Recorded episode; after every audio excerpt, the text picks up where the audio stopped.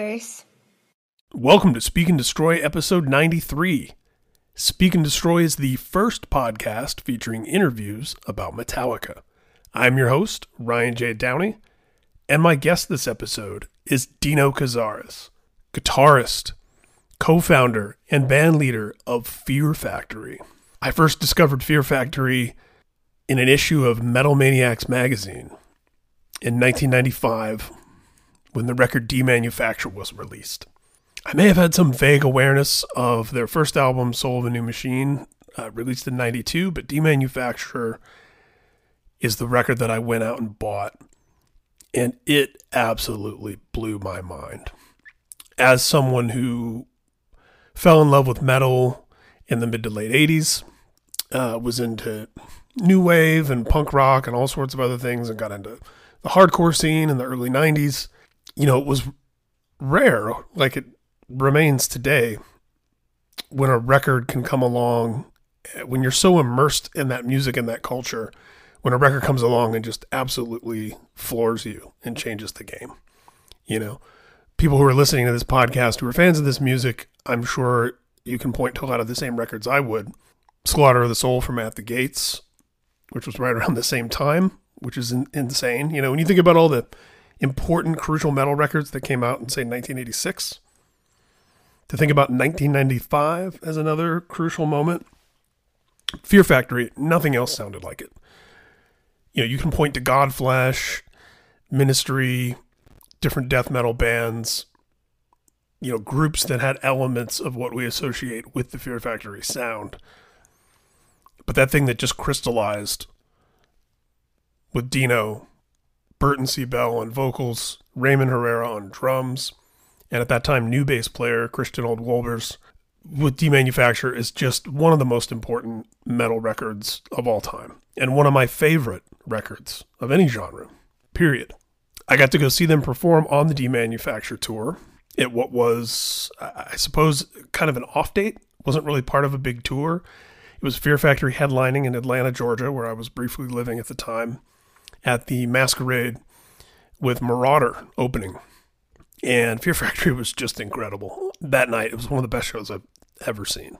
So, my relationship with the band as a journalist, as a friend, someone in the music business, whatever you want to want to say, however you want to describe that, actually began when the band was in the studio recording the follow up to Demanufacture, 1998's Obsolete which became a big commercial success for them. Know, the band played MTV Spring Break. You know, the record went gold in the United States, uh, which Demanufacture was pretty commercially successful for a metal record around the world as well. But uh, Obsolete, Obsolete really blew the band up. I was sent on assignment to write about Fear Factory for some magazine. I think it might have been Circus at the time, and got to spend time with them when they were in the studio making the record. I found all four guys to be extremely personable, uh, you know, great to interview, and it was overall a, a, really cool experience. I also got to meet another friend and, and colleague there in person, a guy named Vinny Ceccolini, who is a longtime writer about hard rock and metal and professional wrestling. And Vinny and I got to hang out while we were there. And there's just something about Dino. He is uh, very outgoing. He's one of those ambassadors for metal type people. And but he also really connects you know he listens and pays attention to what the other person's talking about. And that's uh you know oftentimes rare in this thing of ours. So you know i really liked uh, that whole experience of, of getting to to see and hear them working on obsolete. I saw them playing Ozzfest at some point around that era.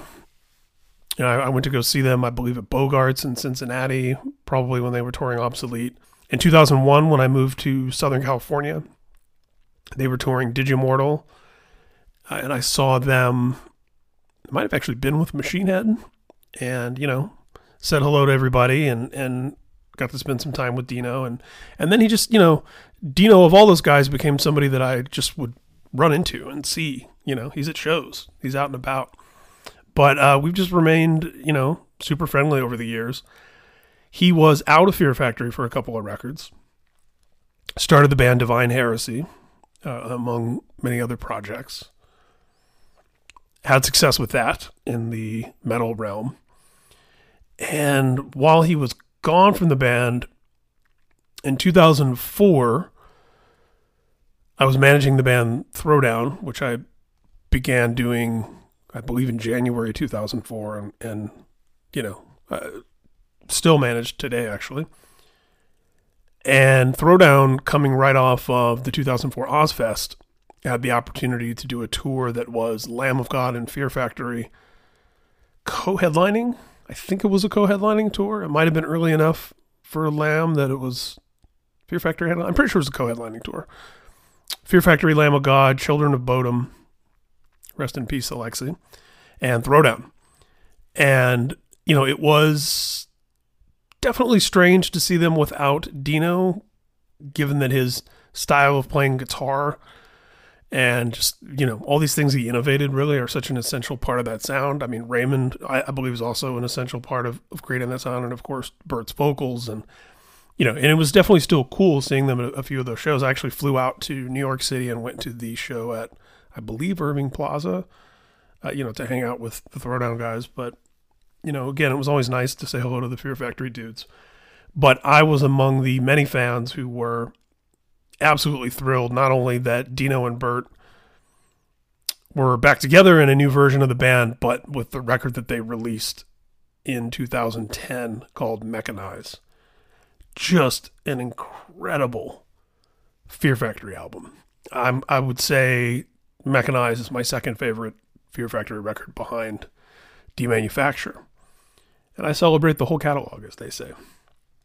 You know, Fear Factory is not a, a band known for making bad records. I think that second record without Dino, Transgression, is probably my least favorite, probably most people's least favorite, and even that has some bangers on it, as they say. But Mechanize is just unstoppable, and that's the record with the great Gene Hoglan. Uh, Byron from Strapping Young Lad, who carried over from the Dino list lineup. But that record ruled, and Fear Factory, as we'll as we talk about in this episode, toured a great deal with Metallica in that era in 2010. Uh, Scandinavia, you know, a bunch of places in Europe, Australia, New Zealand, uh, I think Japan. Uh, you'll hear Dino and I talk about it in this conversation, and he's got great stories from that. But Dino also has great stories as kind of a metal historian, going all the way back to being a young kid uh, and moving to LA and getting into metal and seeing a lot of these bands in their formative years, and most crucially, working at a sandwich shop, uh, you know, right across the street from the Palladium in Hollywood. And this is a place where in the early to mid 80s, you know, guys like Dave Mustaine were regulars at that place. And Dino would give them free sandwiches and beer and pick their brain about the heavy metal music industry. Again, you'll hear us talk about that. And that's actually a story, you know, finding out what a massive Megadeth fan I am. It's actually a story that Dino told me all the way back in 1997 or 98 when I was uh, visiting them in the studio during Obsolete. So this is a story that I've remembered for a long time. But uh, we talk about it again here super cool. And he just has so much insight into uh, playing guitar. We talk a lot about the right hand of Hetfield, which comes up on the podcast a lot, but I don't know that anyone's been able to speak to it as authoritatively as Dino does here. So, yeah, The Industrialist was a good Fear Factory record in 2012. Genexus was an even better Fear Factory record in 2015. And I can say, as of the time of this recording, having had an opportunity to spend the time, some time with the album for quite a while, that Aggression Continuum, the 2021 Fear Factory record, is another classic. Uh, time will tell whether it turns out to be the last Fear Factory record to feature Burton Bell on vocals. As of the time of this recording, Burt is not a member of the band, which is a whole heavy metal soap opera you can follow on the internet. But um, Dino uh, remains actively searching for a new singer. And again, that's something else we'll talk about here too. So I realize this intro is uh, quite a bit longer than usual, but uh, what can I say? I love Fear Factory, and I was uh, excited to have Dino on just because he's an old friend and somebody I enjoy talking to, and someone that I knew had a lot of cool Metallica stories and insights. Uh, one thing that I'm definitely learned for the first time eh, that was also a eureka moment that just made so much sense is you're going to hear Dino break down specifically how Metallica shaped the sound of Fear Factory. So I hope you dig this episode. It was a lot of fun doing it. Here he is, Dino from Fear Factory. This is Speak and Destroy.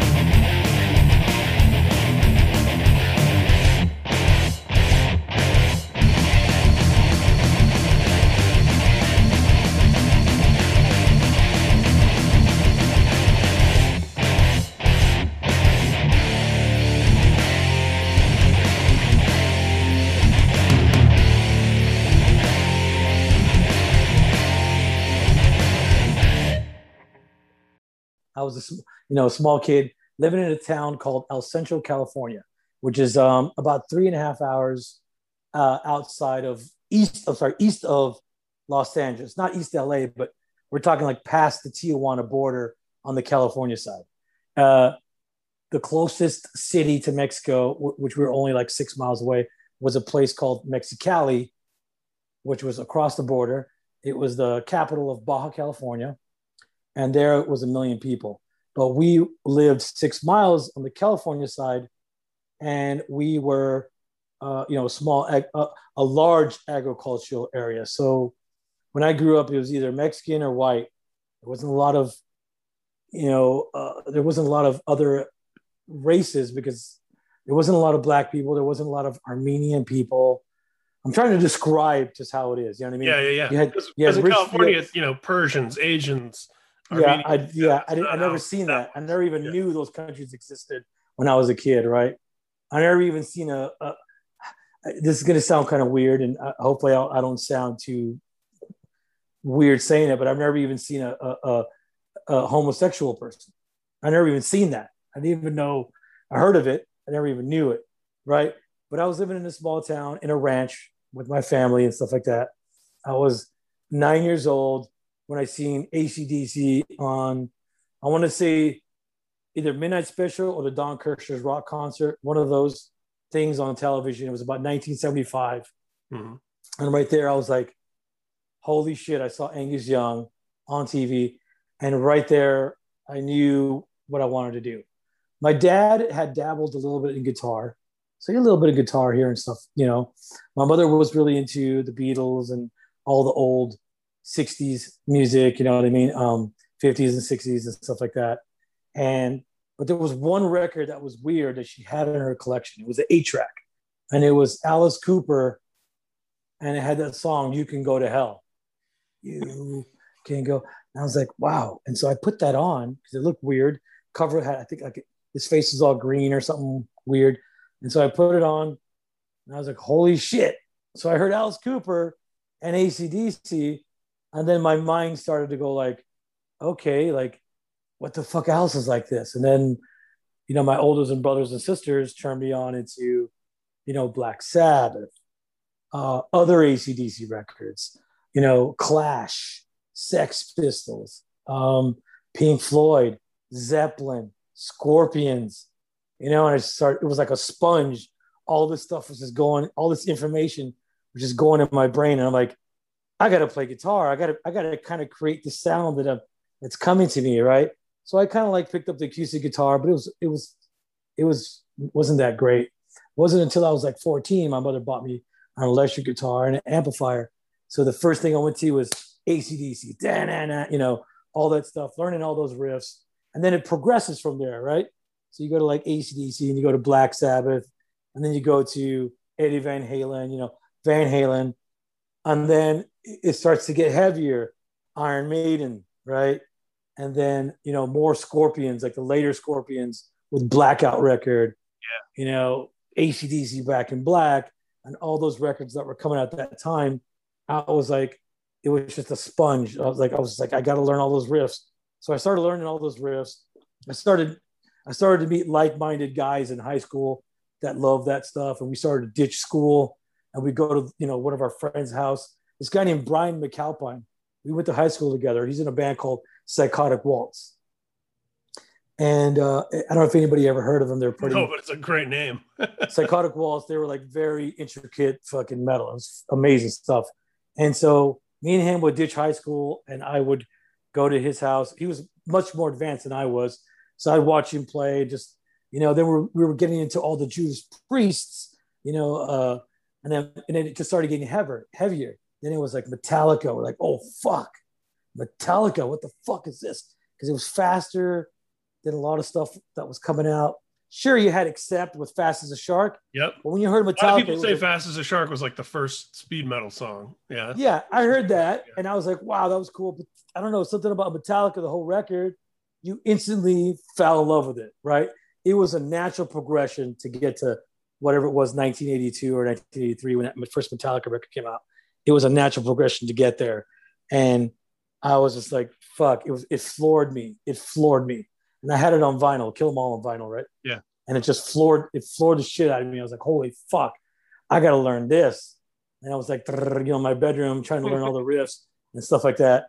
But I didn't have my my picking technique really that well developed. So I did a few things I was just thinking some weird stuff because, you know, my family was very into baseball. They were very athletic at the time. And my brother played professional baseball. My dad played professional baseball in Mexico, right? Yeah. And so there was always, you know, weird weights around and stuff like that. So my brother would wear ankle weights. And so I had these ankle weights and I put them on my wrist. Wow. Ankle weights. Because there was no no wrist weights back then, right? Yeah. It Yeah. was just ankle weights. You put it around your ankle. I put them on my wrist, right? And then I put electrical tape around my fingers. So it would be hard to press down on the neck to make a fret, right? And so I just started going like, it's like, ah, and it would burn my forearm. You could feel your muscles burning, like, "Drrrr." and then over time, you know, when I would take those off, I was like. I developed I developed the speed, right? Yeah. For me to learn Metallica. And then all of a sudden, you had the darker side. Slayer came in. And I was like, oh, oh, fuck. And it just floored me again. And I was like, got into that. Then of course it progressed into more thrash, Exodus.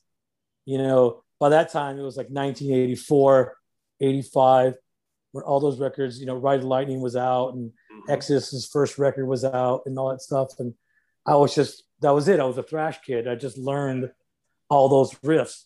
But it wasn't until about 1988. I was I moved to Hollywood in 1984. Oh, here's a good story. I moved to Hollywood in 1984. I was 17 years old. And I was working at a sandwich shop on the Sunset Strip. Mhm. It was right across the street from the Hollywood Palladium, where they had all, all kinds of shows, right? So, and down and catty corny from there, there was uh, the movie lots, but where they would film a lot of the television shows, Yeah. like Laverne and Shirley, uh, Days of Our Lives, which was like soap operas, and then just a little bit away from there was SIR Studios, where they actually had the studios and rehearsal studios and recording studios. Yeah. So a lot of bands were going there to record. A lot of the stuff we're talking about is still there. Yes, it is. Yeah. And so I would, you know, working at the sandwich shop that was down the street from all that stuff it was it was perfect spot, right? Because everybody would come in. Like I would meet, hey, there's Faith from Days of Our Lives. I remember my mother watching that show, and I used Yeah. to think that chick was hot. Here I am, fucking making her a sandwich. I was like, oh my god. I was just like, she's so beautiful, right? And I was like, hey man, I fucking what? I don't even I didn't even know what to say to her, but I did say, hey, I watch your show, I enjoy it. She's like, okay, thank you. You know, she's like very nice. Yeah. Make them sandwiches. In in in comes in. Was it well the guys from Laverne and Shirley, Squig Squiggly, Lenny and Squiggy. was Lenny and Squiggy. Yeah. They actually came walking in. And. I was like, holy shit. Michael McKean, dude. And also the big ragu walked in too. the big ragu. I don't remember his name, but he, the big ragu. Yeah. I, I think he liked Shirley or something like that, right? Yeah. yeah, yeah. Anyways, he came walking in. I made him sandwich, and I would tell these people, "Yeah, I like your stuff." And then Motley Crue guys would come in, like Nikki Sixx and Tommy Lee, and I would tell him stuff. I like your like your music, blah blah blah. But I never asked anybody for autographs. I just wasn't that guy. I don't know. I just didn't do that. But I also, but I gave a lot of them free sandwiches and free beer, and they were like, "Oh, cool, thanks, man." I don't know. Maybe they kept coming in because they knew that I might be there and give them free stuff and free beer. I don't know. But I know that. But the one guy that really affected me was when Dave Mustaine walked in. Dave Mustaine walked in, and I was working at night actually. And he came walking in, so I had more time to talk to him because I wasn't working that busy rush hour yeah. lunchtime, right? So I had more time to talk to him, and uh, he came in, and I was like, I was like, oh my god, like fucking Dave Mustaine. I was like freaked out. I was like, man, and he had, I think he had just left Metallica, and wow. it was just before the, you know, I think it was just before the, the Killing Is My Business. Mm-hmm. I'm going to say about 85. I'm not sure what year that record came in. I think, I think Killing Is My Business was 85. So, yeah. yeah. So it was just before that came out. And I started talking to him and I gave him free food and free beer. And he was very appreciative. He actually sat down in the place and ate it and ate the sandwich. So I was thinking, like, maybe I should go ask him questions because here I am. I'm like 18 years old, 19 years old. And I was like, I need some advice on how to like start a band, what to do. And so he he actually gave me a lot of advice, believe it or not. He yeah. told me he told me how to network and he told me how to um, you know go to shows and try to try to talk to other musicians, try to you know just try to network. He also told me about this thing called the music connection, where mm-hmm. bands used to put in their ads yeah. say they were looking for a band and stuff like that. So he turned me on to that. And then um and then I turned him on to my sister because he was selling weed at the time. And so I turned him on to my sister because my sister would buy weed from him. she would buy weed from Dave Mustaine. So yeah. we kind of have like a little thing going on, right? Yeah. And so, and I would pick his. It's a, it's a reciprocal relationship and all. Yeah, yeah. and so he, uh I'm not sure if he likes me talking about it, but it is what it is. Nah, it happened. He still yeah. he still talks about how he used to sell weed back then, and yeah. And isn't it crazy to think how even then, you know, when you think about everything that you've accomplished since then, everything that Mustaine has accomplished, Metallica has accomplished, even back then in that time in that little bubble and in, in, in, that particular scene, he already seemed like somebody who'd done it all, right? Like just a couple years older than you, ha- hasn't put out the first Megadeth record yet, even, but comes in that sandwich shop and you're like, this guy knows shit. You know, like he's yeah. Done, he's I think he's, I think he's, I think he's more than a couple years old, but but um, but uh, uh, so yeah, yeah, you know what? I think he's a year the, older the, than all the Metallica guys, actually. So you're right. So he actually, the cool thing about it was he actually, you know, when Killing My Business came out, and he was, they were doing shows. They were doing shows in L.A. and he actually put me on the list. I got to go backstage at one of the shows, and he introduced me to a few people and blah blah blah blah. And I would I would see him periodically over the years. So about 1985, fast forward 10 years to 1995, mm. right? We get a tour. It's our second record, Demanufacture. Dave Mustaine brings us on the tour, right? So it's Megadeth, Korn, Flotsam and Jetsam, and Fear Factory opening up, mm-hmm. right? And um, so the first day, I was telling everybody in, in the crew and everybody, yeah, Dave Mustaine, I, I bet you Dave Mustaine got us on the tour because he remembers that I gave him sandwiches back in the day, right? Yeah. And he's returning favors, right? So we all walk into the venue, blah, blah, blah. We see Dave, right? And I go, Dave, Dave. And he's looking at me and like, he didn't know who the fuck I was. I go, Dave, Dave. They go, man. They go, hey, man, remember me? You know, I used to make you sandwiches and stuff like that. And he goes, he looks at me for like, just like he's, you know, trying to, you could see his brain working, right? And he's like, oh, yeah, man, make me a sandwich. And then he walked away. And everybody in my band and crew were like, ah, ha, ha. they were all laughing at me and stuff. And it was, it was a really good tour. It was a really good tour. yeah. But but that was a really really kind of like embarrassing moment for me. Yeah, you're like, I know this guy. He put us on the tour. We go, we go. Yeah, yeah, exactly. I was bragging about it. You know, bragging about it. And he says, "Yeah, yeah, man, make me a sandwich." Yeah, dude. but uh, but uh, you know, Dave Ellefson remembered. Yeah, that doesn't yeah. surprise me at all. No, I think he was the one that probably wasn't on all the drugs, or maybe he was. I don't know, but I don't think. Well, and he and he was he's always been sort of the ambassador for the band, and I think that they they're a nice counterbalance because obviously Mustaine is the driving engine, you know, the songwriter, the leader, but I think when he's got Ellefson by his side, it's like, you know, the, the sharper edges of Mustaine are, are kind of smoothed over when you got Ellefson around. You know what I mean? It's like, oh well. So let me. It's like the seal of approval or something. So let's uh let's go back. Let's go yeah. back. Let's go back to like 1986 because my first my first heavy tour when I first came. Sorry, my first heavy show when I when I landed in Hollywood, working at the sandwich shop, was my first heavy show was Venom, Slayer, Exodus. was right? that at the Palladium? Hollywood Palladium. Wow, okay, yeah. I worshipped Exodus like beyond anything and Slayer. I wasn't a Venom fan. I was not a Venom fan. To me, they were like a really bad uh, black metal motorhead, and I just wasn't really into the band. I mean, somebody might get somebody might get mad at me. I mean, I, I love Motorhead, and they were great musicians, but they were just really bad three piece. I wasn't into it, not at all. And I think at the time, they might have started beefing with Slayer and Venom, beefing with each other, who was more satanic or whatever. yeah, yeah. Because the thing was like, uh, and, and, yeah, and you and I are, are close in age where I got into the thrash bands before I had heard Venom. So by the time I heard Venom, it was kind of like, well, this is like corny. It wasn't fast. It wasn't, you know, and, and it seemed like they, it seemed theatrical, like they weren't serious about the evil side of it. Didn't have the same yeah. sort of danger to it or whatever. So yeah, I was right. I wasn't really into it. I know, I know a I lot of people who them more later, but back yeah. at the time, I was like, eh, I don't care. I know a lot of people who worshipped them, worshipped them. They, they just weren't compared to Slayer and Exodus. They were just, yeah. they just weren't there okay. for me, right? So then the following month in 1986, it was Metallica opening up for Armored Saint at the Hollywood Palladium. That was my second show, literally a month later, right? Same. And so, yeah, so I, went to that's that. That's a legendary like, tour because I, th- I think that's the one that was Wasp, Armored Saint, and Metallica for a big chunk of it. And then as it got further to the West Coast, there's no more Wasp. It was just Metallica and Armored Saint, right? Yes. And Armored Saint was so, technically bigger than Metallica at the time, yeah. Yeah, they were bigger than Metallica at the time, but obviously you could see that a lot of people kind of like left after Metallica during that tour. I think Armored Saint might have talked about that, but I was still a huge Armored Saint fan. They came out with dudes with swords and armored, you know, the full armor stuff like that. I, I thought that was amazing. But don't get me wrong, Metallica just came out no t-shirts, fucking all ratty hair. Just you could tell these guys been on tour forever. You know what I mean?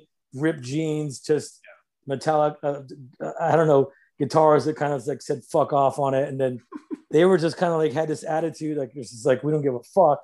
Yeah. We don't need no fucking lights. We're gonna come here and just fucking destroy you. And that's kind of like what their attitude was. And it was like, it was epic to see that. It was just epic to see that. And you know, at that point, you know, you knew about all the alcoholic t-shirts, and you know, you're like, yeah, these guys are gonna drink beer and get all fucked up, and just trash the place. And people, it, when they hit the stage, you just saw, you know, because back then you got to realize there's not that many security. You know, people go yeah. Slam pits and people can jump off the fucking tables and whatever, right? You can just do whatever. And so when they came on, it's just like, but the whole place just erupted. And I was like, fuck. I was that kid right in the middle, of slamming there too, just watching in awe, being like, that's exactly what I want to do. That's exactly what I want to do. And then um, when Armored Saint came on, they had the whole theatrics, and I was like really into that. And they're, you know, they were a different style, probably more intricate and stuff and stuff they were doing at that time. You know what I mean? And yeah. uh, not as more melodic metal. vocals and all that. Yeah. yeah, exactly. And I was like totally worshiping that too as well. But it was hard not to notice that some people left. Yeah. After Metallica, you know what I mean? Yeah. Um, and that's no disrespect to Armored Saint at all. I still love the band and those guys are still amazing musicians. Um, and then and then literally a month after that, my next tour was Accept. They wow. played the Palladium. Yeah, I was on the um, Metal Heart tour. And these are and this is just like down the street from your work. just across the street. Across the street. I there was guys who were working at the Palladium that would come eat across the street. Road crew guys, guys in the band, guys who worked there. They would come over, and if I was working and I caught them at the right time, I would trade them a couple of sandwiches for tickets. Nice. So I get to I got to see a lot of these shows for free. yeah. It's like And a, then after a- the- a system of bartering for goods and services. Exactly. and then and then a month after that, I went to go see George Thorogood. That's amazing. And that and that was more brutal than any any concert I had been to. Because his, his crowd are like bikers, right? Dude, I've never bikers. seen so many bikers and different type of biker gangs fighting. I mean, it was brutal. you got all these beefs, but they all like George Thorogood. yeah, So like you there. know, when you go to when you go to look Metallica, Armored Saint, you know all those thrash concerts, people are slamming. Sure, it gets rough, but people pick you up, right? Yeah. At the George Thorogood, they wanted you down. They wanted to, they wanted to make sure you were dead. You know what I mean? And nobody stopped it. It was just, it was just like fight after fight after fight. And me and my buddy were just going, "This is sick! Like this was amazing." Seeing these big dudes just throwing down with each other, you know. And you hear, you hear the George, and it, and it, and what was going down in the crowd fit with the music. It was like how do we say it? was like it was a theme that just fit together, right? Yeah. I yeah. drink alone, bad to the bone, you know, all that shit. And you hear his lyrics, Yeah. right? I drink And alone. every- yeah, with nobody else. yeah, yeah, yeah. Just, you know, and all that shit, just people throwing down. I was like, that's one of the fucking best concerts I've ever been to. That's amazing. Until, until I seen Stevie Ray Vaughan. Oh wow. You got to see Stevie. Stevie Ray Vaughan, yep, twice. And I was like, okay, this is like God to me. This is like God. Yeah. because you you when he played you saw the passion that he had in his guitar and when he was singing and his brother played too uh the fabulous thunderbirds Yeah. Yeah. they yeah. played i know we're going a little off topic here but No, no, Stevie no, Ray dude. I, still, I love all this stuff too. Fabulous T-Birds, Thorogood. yeah stevie ray vaughan is still fucking you know he was a genius it was sad to see him go the way he did but so let's go to let's go to 1988 when metallica and justice is all for record comes out Yeah. right? So during that recording process, um, I believe they were working on some of the record here in LA. Mhm. I know they were. I know they did some stuff on the East Coast. But I think they might have been mixed. I think in they there. mixed in the East Coast, right? Yeah. here. And so there was a girl who was who was kind of staying with me in Hollywood. Um, she was a friend of mine, and she she did artwork for bands, and she also she also was a model. And at that time, Jane uh, she was friends with James Hetfield. So James she brought James Hetfield a couple of times over to the apartment Oh to, wow. our, to our apartment. Yeah. And so I met James, um, very much into Jägermeister, getting crazy, getting drunk. Yeah. And then from James, and from her and James, I met Jim Martin from Faith Oh, right. More. Of course. Yeah. So I became really tight with Jim Martin. Um, James kind of mixed the record and they took off, hmm right? They took, they mixed the record and they, I didn't see them. They went on tour, blah, blah, blah. But that was when that album, it was like, I believe it was 1989 when the real thing came out. hmm So I saw I saw the transition with Faith No More when they got rid of Chuck Mosley and got Mike Patton. Yeah. I was there. I was right there. And in the video, Jim Martin's wearing the Cliff Burton "Rest in Peace" shirt. The video Yeah. that was all over MTV. So so I'm gonna say that's late 1988, late uh, early 1989, right? I think the real thing came out 89. Am I correct? I think you're right. So then at that time, me and Jim Martin had became really good friends, and he kind of took me to other places that I've never gone to. 1989, You are correct. I just looked it up. Sorry. Go. Yeah. so he took me to other places that I've never been to before. He, she, she- we, we, were, we were really tight at the time. And he, he also enjoyed one of my other bands called the Douche Lords, which was like a SOD Mentors ripoff band that Ross Robinson produced. Yeah. That's a whole other story. Yeah. But anyway, so Jim Martin. And so because of Jim Martin, I got to go to see some of the shows when Metallica took Faith No More on tour. Proud. Um, it was an Justice for All tour, and Faith No More opened up. hmm It was before the band blew up. like kaboom, you know what I mean? Yeah. And so he got to introduce me to the guys. Jim got to introduce me to James again, and you know, he kind of remembered. I guess you you know, drinking so much, you kind of forget. A Drinks stuff, a right? lot, meets a lot of people. and he forgets. Yeah. So that was a cool thing too. And I got to meet everybody again at that time. And it was great going to a few shows backstage and fucking just seeing a lot of people booing Faith No More at that time. oh, a lot wow. of people booed them, you know. Yeah. They got a lot, they got a lot of stuff. So from there, Faith No More went on tour.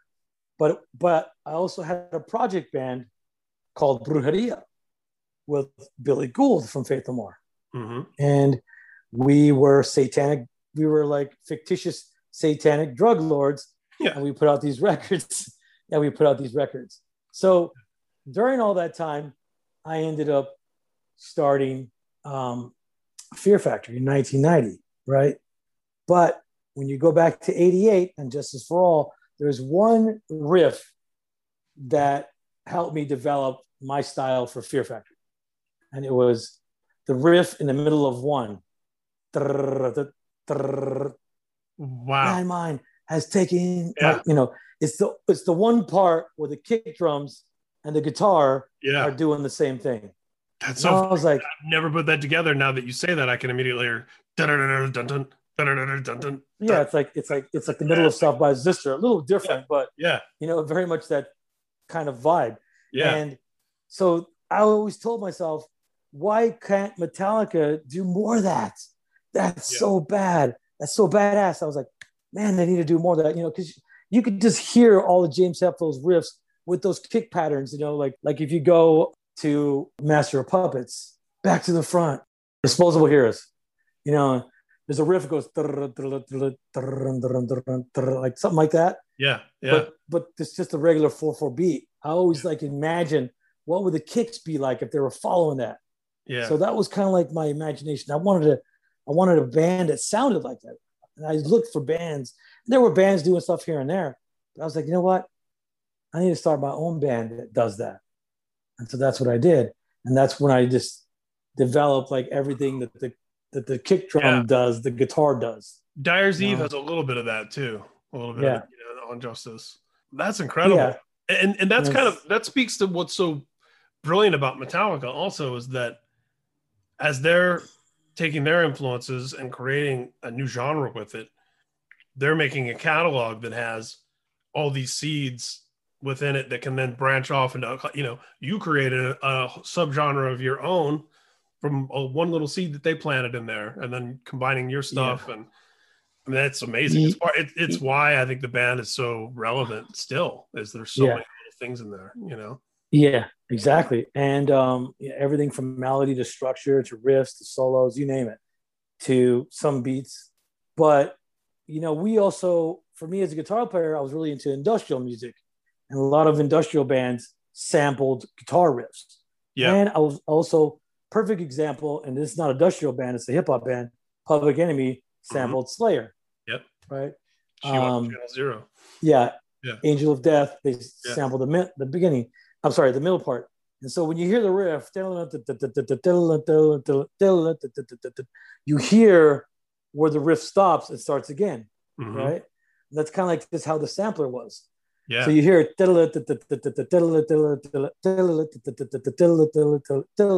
and it just kind of repeats, right?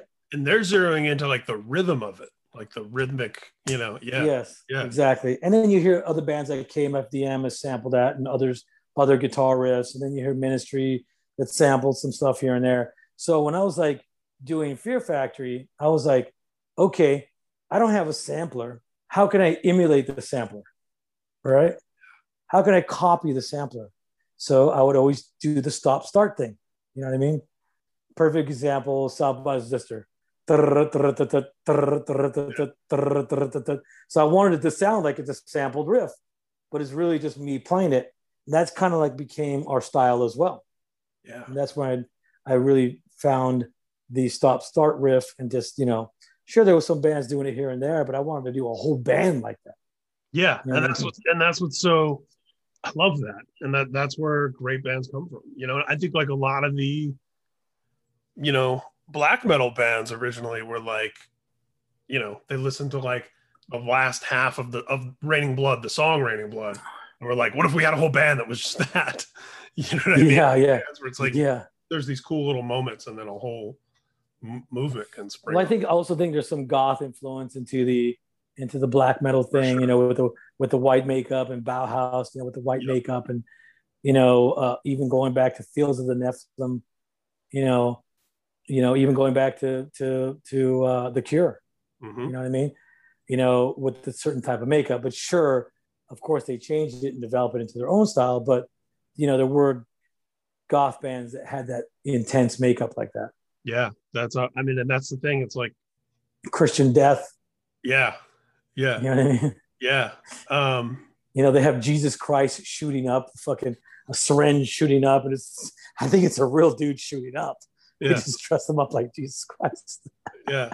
And and and and, and that's That shit was right? intense. Is you as you know, I remember reading somewhere somebody said, you know, it was around the time Coldplay was really blowing up when they got massive, and they were like, they were like, Coldplay is just U2 plus Radiohead, but it's bigger than either one. You know, it's like there's a lot of like somebody comes up with the idea of if I take this, this, and this and combine it in a way it's never been combined before, and then it comes. But that's just history. That's history. and- yeah, That's that's just history. I mean, if you go back to Led Zeppelin, I mean, they took a lot of blue stuff. You know what I mean?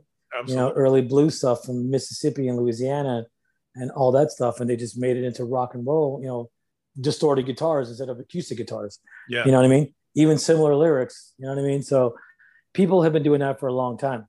You know, and that, and that's okay because that's where that's just your influences and just how it progresses and how you can create it into something new, yeah. new genre or And did new you, style. did you find uh early on, you know, with those first couple of records, when you know when you're talking to journalists, when you're talking to fans, people in other bands, did they think that you were looping your guitars and that Raymond was programming Yes. drums and Yes, yes, they totally did. They totally did. We kind of had this thing where, like, okay, we wanted to be like industrial bands, but we didn't have all the industrial things that made some industrial bands. Like some industrial bands had samplers, they sampled some real noises, real sounds, real clanks that they made, and they just they made profiles of these sounds and they made a library that they were able to go to and then put them in songs and create songs. Perfect example is Einstürzenden Neubauten. They Mhm. made their own instruments. You know, you can even go back to early Kraftwerk, Kraftwerk where they were making their Yeah. own instruments as well. You know what I mean? With all the just electronic elements and taking apart these these things, these electronic things, and making stuff, and then they make all these bleeps and noises. To me, that's extremely creative, and I love. Yeah. I was attracted to all that stuff. there's Very much so. There's some early Depeche Mode song where it's it's they sampled someone in the studio. There was like a kitchen in the studio, and somebody took all the pots and pans and threw them down a staircase, and they recorded that, and that's like a sound that's in a song somewhere. Yeah, yeah, yeah. Amazing. there's been you know there's been artists who've been doing that for a long time and those those types of things you know we were 100% influenced by right but we, we just didn't have the money to afford the technology to do that stuff right so we just try to copy it you know playing drums and guitar you know all the basic instruments drums Yeah. guitars and, and, bass you're probably not even realizing how much harder that is and how you're you're inventing something new by trying to replicate those machine sounds with what are more traditionally kind of organic instruments Correct. And um, you know, but there's been other bands like Throbbing Gristle and stuff like that who've been doing stuff organically for, you know, for a long time. Um, but we were uh, you know, I just kind of took like what I've learned from the thrash era, you know what I mean? And then what I've learned from, you know, trying to copy the machine and I just we just kind of created our own sound. Yeah. And you know, we had drums because if you listen to a lot of drums, like sample drums that repeat over and over again, there's not a, there's no rolls, there's no fills, right right just snare and kick, Yeah. or whatever, right? So we are like, okay, let's not put any rolls in there. That was another thing too. Yeah. Let's not put any rolls. And then all those industrial bands, there was no guitar solos. yeah So like, okay, let's just remove guitar solos and remove the rolls like a typical metal band would, you know, uh, wouldn't do. yeah so well, we- yeah it's like does raymond even need to set up rack toms there's no rolls. So I mean, there was a couple of things that we used the toms for, like you know, yeah, like we would stop, like for a stop, or like just for a a kind of a a segue going to the next part, right? So we removed all the rolls, and that's where people thought, "Holy shit, this shit's all sampled. This is like not real, right?" Yeah. And Yeah. so because we were trying to copy that stuff, just like you said, with traditional instruments, but it wasn't until about 1992. Sorry, yeah, 1992, where I met a guy named Rhys Fulber, right? He was in a band called Front Line Assembly, and he had he had the wall of fucking keyboards. He had all that stuff. He had the knowledge. He knew everything about those bands. He liked metal. You know what I mean? But he was fully, you know, electronic industrial dude.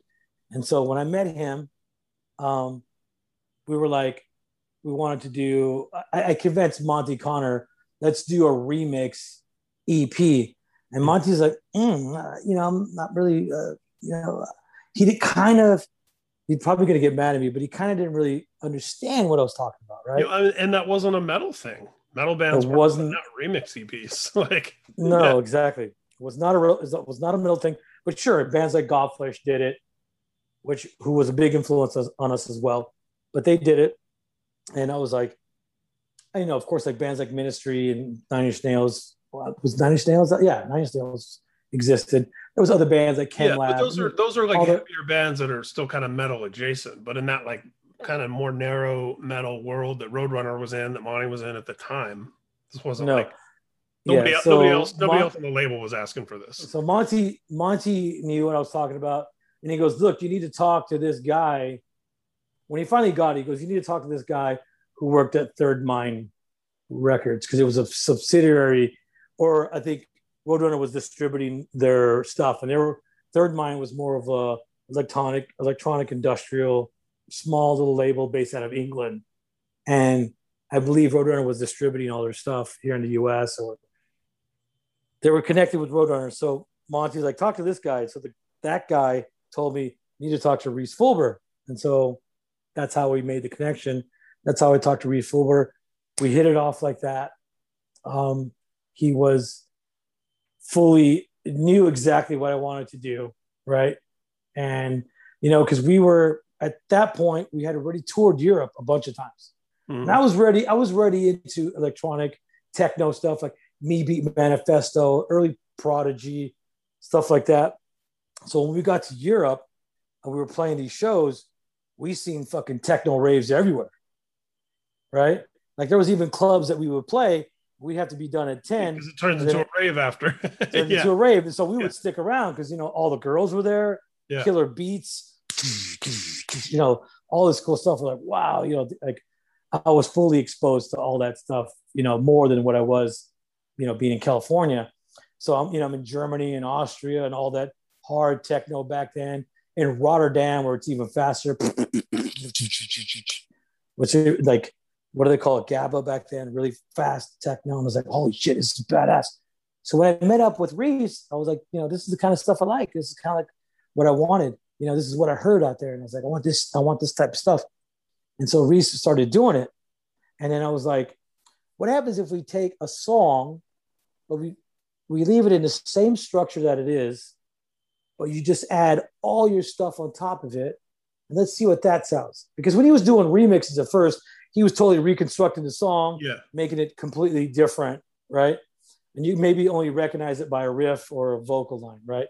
hmm But I wanted him to take one song and leave it in its regular form, but put all his stuff on top of it. And he did that with Scapegoat, Mm. a song called Scapegoat. So the Fear, Yeah. Fear's the Mind Killer EP, and it was called the Pig Fuck Remix, right?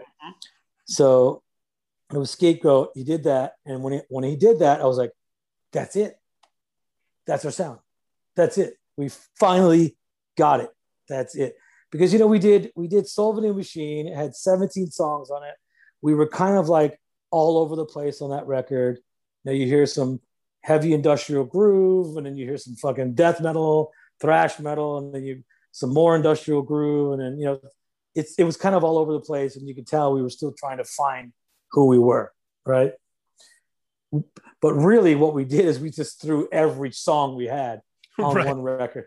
Yeah. Yeah. You know I mean? That- that's that thing. You have your whole career to write your debut and six months to write the follow up. yeah. So I think that I mean, there's people who love that record. Don't get me wrong, but I think it was like if we narrowed it down to the ten best songs, maybe it would have gotten more attention, right? But once we did "Fears the Mind Killer" and we did "Scapegoat" remix, we're like, that's our sound. So when we went to do demanufacture, we were like, okay, we need to include Rhys in this writing process because this is what we're trying to make. And it was like, it went, it was quick. I mean, me and Raymond wrote the music in like three months. hmm It was really fast. And then Rhys, it only took him you know, a few weeks to put all the stuff in there. And it was just like, wow. We I just started to see this develop, and I was like, this is amazing, right? So when we went into the recording process to do the record, we were using Colin Richardson as the producer, but Colin Richardson is more known for, you know, the, all the extreme metal that he's done, Carcass, you know, uh, Napalm Death, And he was the shit. If you were going to do an extreme metal record that wasn't changing anything about the game, right? He was who you wanted. Like it made sense. yeah. And we But used him on what Sul- you had in mind. yeah. Well, we used him on Soul of a New Machine, yeah. But by the time we got to demanufacture, we already had hired him. So we brought him in, and right away, within the first couple of weeks, I, I was already butting heads with him because we just, I could just tell. My my fear was that he wasn't going to get what we wanted. He wasn't going to understand what we want. Nothing against his production. It was just at this point, we, in my head, I already had a different. I already had a vision on what I wanted to sound like, and I could tell that Colin Richardson wasn't. He just wasn't there, right? And um, so it was like you know, there, there's even a quote from Rhys Fulber that when he was doing the keyboards, uh, when he was tracking the keyboards for the album, that he said that he felt like Colin didn't even want him there. You know what I mean? So that's kind of like kind of like the vibe that we were getting from Colin. And like I said, I was Get butting this heads with keyboard stuff over with, and then I can talk them into not using it later. like yes. that. Yeah. As a matter of fact, he said, "Look, I'm going to mix this record in England, but I don't want Dino there, right? Because he was we were already butting heads. So he flew to England to go mix the album. And remember, back then we're using two inch tape, right? So mm-hmm. you had these big old reel to reels. There's probably 20 of them, and it took and it, and it cost a lot of money to get that stuff shipped out there, right? So we got it got it out there to England. Burton had went out there to England with him because we fell behind schedule because me and Colin were butting heads and we wasted a lot of time and a lot of days, right? So Burt, so Burt went out there to finish some vocal tracks. So when he went out there to mix it, me and Rhys Fulber were talking, and I'm like, uh, you know, Greg Reely, Greg Reely, who mixed the Fears the Mind Killer EP, I go, he probably sees the vision that we that we want because you listen to the Fears Mind Killer Yeah. I'm like, And that's what I want. Segue from the first record to the second one. So yeah. Yes, exactly. Yes, the bridge. And I was like, I think we need to get that guy. And Rhys is like, Yep, you're right. We need to get him. We need to get him. Yeah, let's do it. And, and, he, and Rhys is like, Well, you got to convince the label. And by that time, you got to remember, we were probably already spent hundred thousand dollars on that record. And, and you're and you're behind. And this is in the days when it's like you got to get it in by this date because we got to do this and this is you know everything's all and and we're behind, Yeah. right? And probably because of me and the producer, we're behind, right? So then I called Monte and I said, Monte, look, I don't think this guy is gonna mix it. And, and for How- people who don't know, Monte's, you know, and our guy that signed you to Fear Factor, signed Fear Factory to Roadrunner, and you know, a legend in that in that realm. Worked with all the Yeah. classic Roadrunner bands. Yeah. So, we're, uh, yeah. So, So- call Monte. So I called Monte and I convince him to give give me a shot, give us some more money to to remix the record with Greg Reely. But Monte was like, nah, I don't know yet. I don't know about that yet. But I was telling Monte, I go, look, I know exactly what's going to happen. These mixes are going to come back and the keyboards are going to be buried, right? And the kick drum is not going to be predominant like I like it. So he was like, well, let's see what happens when the mixes come back. So Colin released like three or four songs to us and we listened to it. And I was like, this is exactly what I said. And Monte was like, what's the name of that guy again that you wanted to, to mix the record? So thank God Monte agreed and allowed you know us to get all the tapes back to LA and uh, give us the money to go and remix the record. And Greg Reely just did his magic. Greg Reely and Rhys Fulber. And I swear to God that when I was in the studio and I just heard what he was doing and the EQ on the guitars and the sound replacements that we were doing on the kick and snare and you know just the keyboards not buried being up there you know in the mix Mm-hmm. i mean i started crying i go i knew this was the record i knew this was our sound and that's where we really developed who we were right and it was bold, That honestly. record. I know it's easy to say with hindsight, but for people to to understand the context of the times, you know, going for those those choices, the sound replacements, the the heavy uh, atmospherics of the keyboards, there was no guarantee that that was going to work. You know, that could, that could have been the end of the band. People could have said, "What the hell's this?" And Well, we thought that on Soul of a New Machine. We thought that was the end of the. We thought that it could have it could have ended bad, but it didn't. And we and Fears the Mind Killer, a techno, death metal, grindcore, Yeah. industrial, electronic dance music. Like what the fuck is that? yeah, So when Soul of a New Machine came out, our first record, people heard Burt's melodic vocals, and people were like, "What the fuck is that?" hmm like this these kind of vocals don't belong on this extreme type of rec- record no way you know what i mean and so we got a lot of backlash but at the same time we got a lot of attention because of it. Yeah, so that worked that kind of worked in our favor. And then we threw them another left curve when we put out fears the mind killer remix record and people were like oh fuck what the fuck is this? Is this band turned into a dance band? What the fuck? You know we heard it all. We heard it all right? Thank god the internet didn't exist back then or social media.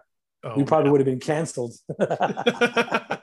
well, I love one of the many things I love about Fear Factory is that it, it, it's it's a band that has like an elevator pitch. Like you can explain what the band is in a few sentences, you know, It- it- and and that's the beauty of it, like the brilliance of the simplicity. Like I, I know I've told you this before, but the first time I, I saw you guys live was in '95 on Demanufacture, and I was waiting tables at this restaurant in Atlanta, and I vividly remember I was trying to get this girl that worked there to come with me to the show. She didn't, but she was like, "What? What? What? What's the band called?" And I was like, "Fear Factory," and she's like, "What kind of music is it?"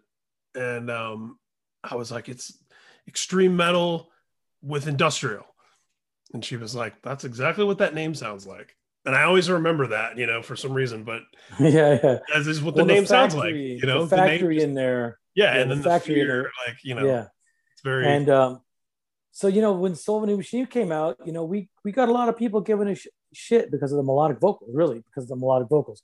And then, like I said, the the industrial dance remix album, people were pissed off about that too. Now, if we listened to those people, we wouldn't be able to push forward. You know what I mean? Yeah. You know, we were like, okay, let's let's can the melodic vocals and just stay death metal. You know what I mean?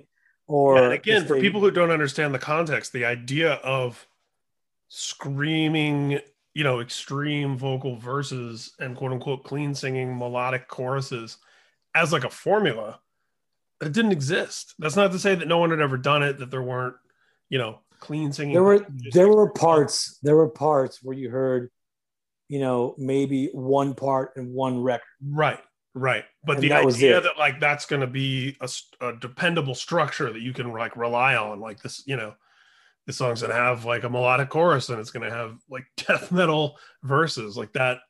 You know, I mean, I, I as, as somebody who loves this music, I don't remember that before D Main. i've heard other people claim that and i've even heard uh i'm trying to remember who it was there was a uh, there was a social there was a, a, a metal site that tried to that did this video and it's on youtube and you can watch it and i think it was loudwire and they were talking about bands like opeth and stuff like that but opeth didn't really come out until 1994 they were talking about and, and they were talking about Ed Guy, a band called Ed Guy, and I was like, there was one song where they were doing heavy stuff, and then and then it kind of stopped.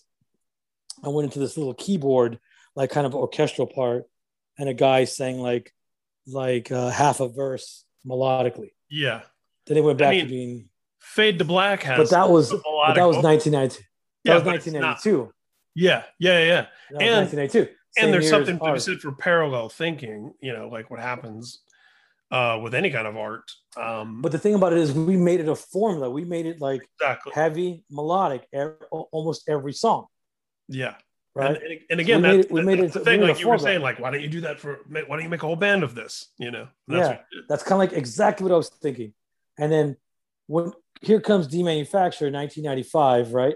Here comes demanufacture 1995. And I believed, I want to believe that we opened the door to that formula. We're like, Absolutely. okay, this is- sounds amazing. People are like, I remember when the record came out, we, uh, the reviews everywhere was 10 out of 10, 5 out of 5, 100 out of 100. Everybody was praising the record, and it definitely did open the doors for Fear Factory, right? Not only just, you know, with tours and stuff like that, but it really opened a lot of eyes to this formula Mhm. that could work. Uh, we showed people that, that formula can work and we perfected it. And I believe that that influenced a lot of people.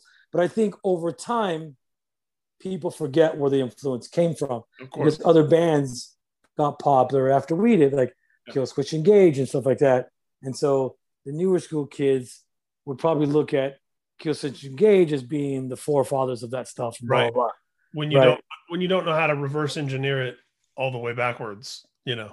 Yeah, I mean, I've had many, many conversations about this stuff, and and the guys in Killswitch Engage have you know given us props for stuff like that. I yeah. mean, you can even talk to Devin Townsend, who wanted to when he first started Strapping Young Lad, his formula was Fear Factory, and you can hear that on his first record, and you can hear it on City. You know, he's he's he's had a podcast and he's talked about it, so I'm actually quoting him, but you know, he was a he said that we first influenced him back in the day, and um, and it's it's amazing to hear those kind of things that we influence these amazingly talented musicians, like a guy like Devin Townsend, you know, in the early years, you know, and even a band like Killswitch Engage, you know, that we influenced them, and even uh even Linkin Park. I'm just kidding. I'm kidding. I'm kidding. That was a joke. But um but it, you know it, it's cool that the you know it's it's an honor. It's it's it's it's very flattering you know what i mean? Yeah. that to me was success. When you really influence somebody who's that talented like a guy like devin townsend who's that talented you influence him in the in the early years of his development that you know to me that's success. That's that's that's more than money to me. That's more than gold. That just what you know having an honor of him talking about that. You know what i mean? That Mhm. was like like okay i made it. And that and that's that reciprocal thing like sandwiches and weed you know? Like you have your influences you put things out and influences other people. And it's like you know knowing that you have that you've played a role in things that have affected so many people in ways that you don't even understand that you may never even hear about you know like i the- think i think Amazing. i think i think in some ways we also subconsciously uh influence people. Oh Like sure. maybe they maybe they heard replica or zero signal on the mortal kombat. Maybe they heard replica somewhere. Maybe they heard something somewhere and then they like and then somehow they were just playing a riff and they didn't really know where it came from. It might have been something they just heard Mhm. and then you know that could have influenced them as well too. But you know all that to me is is flattering. And like i said it's it's to me that's success absolutely that's and that's such a great perspective to have on it i mean because yeah you know, and trying And- all the ways that we count and measure and try to to define success, there's always a bigger fish. There's always a new mountain to climb. I think when you And can Zach define Wild- success for yourself, you know, Yeah. And Zakk Wylde said something to me uh, when Dimebag Darrell passed away. Um, we, you know, we're obviously at his funeral and stuff like that. And, you know, there's one thing that Zakk Wylde said. Look, Dime gave the torch to us to keep, and it's and it's up to us to pass the torch on to other people. So, in other words, he's saying Dime gave us this beautiful metal influence and it's us to influence other people and give it to them you know pass it on and i was like wow that was like you know that was a good quote from him that i really liked a lot Yeah, it's beautiful, man. It is. It really is. It sounds sounds corny to say it's beautiful, but it is beautiful. I understand. Mm-hmm. Um, so, you know, we, we've talked before about you're somebody who likes to keep your ear to the ground and pay attention to what's happening and bands as they're coming up and all of that. And I always think, you know, bringing us back to Metallica, I always think about, you know, Garage Days and And Justice for All, that whole era with Jason Newsted kicking off. He was he became the guy in the band that always had his ear to the ground and would, you know, wear a machine head hoodie in a picture and was into Sepultura and, and, and all that sort of thing. As Fear Factory was was on the ascent, no pun intended, uh, was there an awareness with Metallica? Did you, because I because you did tour with them, but that came you know many years later. Um, but was did you cross paths with them, play festivals together? Was there you know were they aware yeah. of, you guys? Yes. Oh yeah, of course. Um, uh, I, I, got a good story when Demanufacture came out. Um, Mark, I, I'm not sure if I'm going to say his last name right. Cosagueda from Death Angel. Sequoia, yeah. What's his last name? O- Osegueda, I think. Osegueda, yeah. So he was he told me this story. I saw one day I was walking down Haight Street and he was working at this clothing store. He's like, "Hey, Dino," I was like, "Oh fuck," you know, it's Mark and blah blah blah. Of course, I was a big Death Angel fan. Of course, right? They're part of the Bay Area thrash legends, and so at that time he was living with Kirk Hammett. Oh, right. So when when um, Demanufacture came out, he turned on the uh, Demanufacture to Kirk Hammett. So I remember reading some interviews in guitar magazines during that time where he was talking about, you know, Fear Factory and Godflesh. You actually mentioned Godflesh right. as well. So thank you to Mark for turning on Kirk Hammett to that record. Yeah. So I have another story too. So a friend of mine was selling weed and he, and he sold you know, back then, you're talking about 1995, he sold, um, I can't remember how much he sold, but the way it was explained to me is that he sold a brick of weed to Tom Araya, right? Amazing. And in, yeah. And in the middle of the brick of weed, and this is a real story. Yeah. In the middle, I, I don't know the amount, but I'm just, the way it was told to me was a brick. If you're thinking of a brick, yeah. you're thinking like a brick, right? Yeah. And in between the brick, he put demanufactured. but it was a it was a promo disc. It was a yeah. promo disc, right? Yeah. So it was thinner. The, yeah. You know, it wasn't the jewel case. It was thinner. So he put the he put the promo disc in the middle of the week. So when Tom Araya was breaking it up, there's a CD in the middle, and it happened to be ours. And we toured with Slayer uh, a few years uh, the, the following record, obsolete. Every little bit counts. You never know. Every little bit counts. Every yeah. little bit counts, man and I, we, I was just very happy that people were turning on yeah. uh, our record to other bigger musicians, other big artists. So going down, going down to 2001 when Digimortal came out, mm-hmm. We were playing the Dynamo Festival, right? And we were on stage and we were jamming. I just happened to look over and there's James, there's James and Lars on one side, and they were all checking us out. But James stayed there. Kirk Hammett stayed there the longest. That's you know, those are the things you notice when you got guys, you know, who've paved the way for you. You know what I mean? That you know, these are your, I guess, your peers, and these are the people that you worship since you were a teenager, and and that when they're there watching you, you notice, you notice. You know I mean? You you're gonna that memory is gonna stick with you, and that memory stuck with me, stood with me, and you know, it was really cool. We got to talk to him afterwards, stuff like that. So, oh right, and that was at the that was like one of the last Dynamo festivals that happened in Holland. Mm-hmm.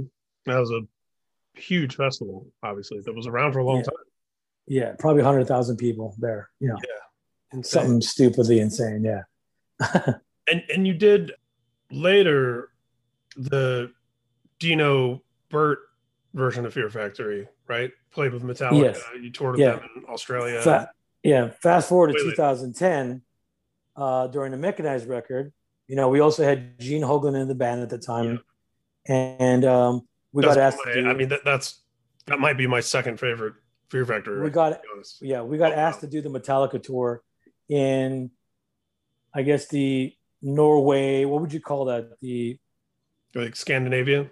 Yeah, Scandinavian tour, like Lithuania, and you know, just that whole region, right? And then we also went to Russia with them. Oh, right.